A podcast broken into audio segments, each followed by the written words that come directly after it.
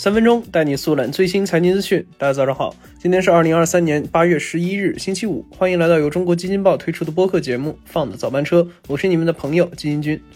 首先，我们来先听几条快讯。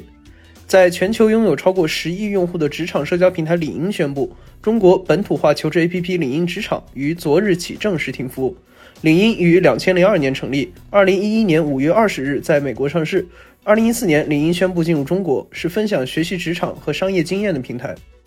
据媒体援引两位与英伟达关系密切的未具名人士报道称，百度、字节跳动、腾讯和阿里巴巴向英伟达下单订购了五十亿美元的芯片，这些芯片对人工智能系统至关重要。据上游新闻报道，八月九号，记者在多个在线预订平台调查发现，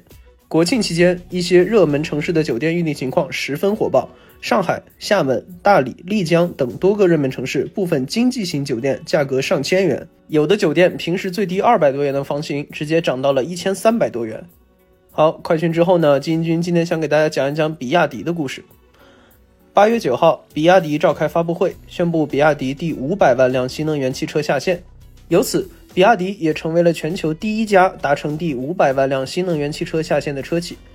发布会上，比亚迪董事长兼总裁王传福进行了感人至深的演讲，情绪难以控制，一度哽咽，甚至泪洒现场。金军特地找来了演讲的片段，我们就先一起来感受一下比亚迪这一路走来有多不容易吧。二零一九年净利润只有十六个亿，但是在研发上那一年我们还是咬紧牙关投了八十四个亿，许多人在笑我，这是这是在烧钱。但我们深知，要把车做做好，要想发展新能源，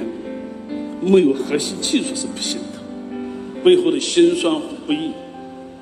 只有我们自己更清楚。这条路虽然难走，我们仍然坚持走了二二十年。这是比亚迪造车的故事，也是中国品牌造车的缩影。正如王传福所说，比亚迪和中国新能源汽车一路走来，万分艰辛。那今天呢，基金君就带大家来从比亚迪的第一辆新能源汽车开始，一起来了解一下这家中国电动车武林盟主是如何一步一步走到现在这样的位置吧。比亚迪的第一辆新能源汽车要追溯到二零零四年，当时刚刚进入汽车行业一年的比亚迪就带着三款新能源概念车首次参加北京车展。当时压根儿没人相信新能源汽车的未来，更没人看得上小小的比亚迪。四年后，比亚迪发布了全球首款量产的插电式混动车型 F3DM，这也是比亚迪 DM 技术的首次搭载。但一直到十年后的二零一八年，比亚迪新能源车始终不温不火，新能源的春天也一直没有到来。而转折就发生在这二零一八年，新能源的春风终于吹到了比亚迪的身边。不止比亚迪，那一年我国新能源汽车销量首次突破一百万辆，同比增长百分之六十一点七。但比亚迪仍面临着不小的问题，那就是它的插电混动汽车在新能源汽车市场中占比太少，当年销量仅有二十七点一万辆。就在公司其他人力劝王传福放弃插电混动时，他选择了坚守。终于，比亚迪再一次首朵花开，慢慢的，不被大家看好的混动车型逐渐走向主流。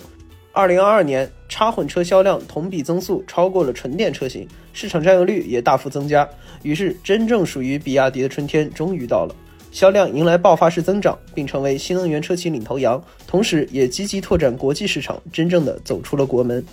从两千零八年第一辆比亚迪混动车型发布到二零二一年第一百万辆新能源车交付，比亚迪花了十三年；而从第四百万辆到现在的第五百万辆，比亚迪只用了九个月。正如王传福在发布会上所说：“造车之路很难走，但我们坚持走了二十年，这是比亚迪造车的故事，也是中国品牌造车的缩影。”那近年来，以比亚迪为首的中国车企纷纷交出了令人出乎意料的答卷，技术方面日益成熟，销量方面稳定增长。在王传福看来，新能源汽车为中国汽车品牌发展提供了有效助推力。他预测，二零二五年中国新能源汽车渗透率有望达到百分之六十以上。在全球新能源汽车这一方广阔天地，中国品牌将大有作为。那基金君也相信，其他中国车企的第一百万、五百万，甚至第一千万辆也终会出现。好的，以上就是我们今天放的早班车的全部内容了，感谢您的收听，我们下周一同一时间不见不散。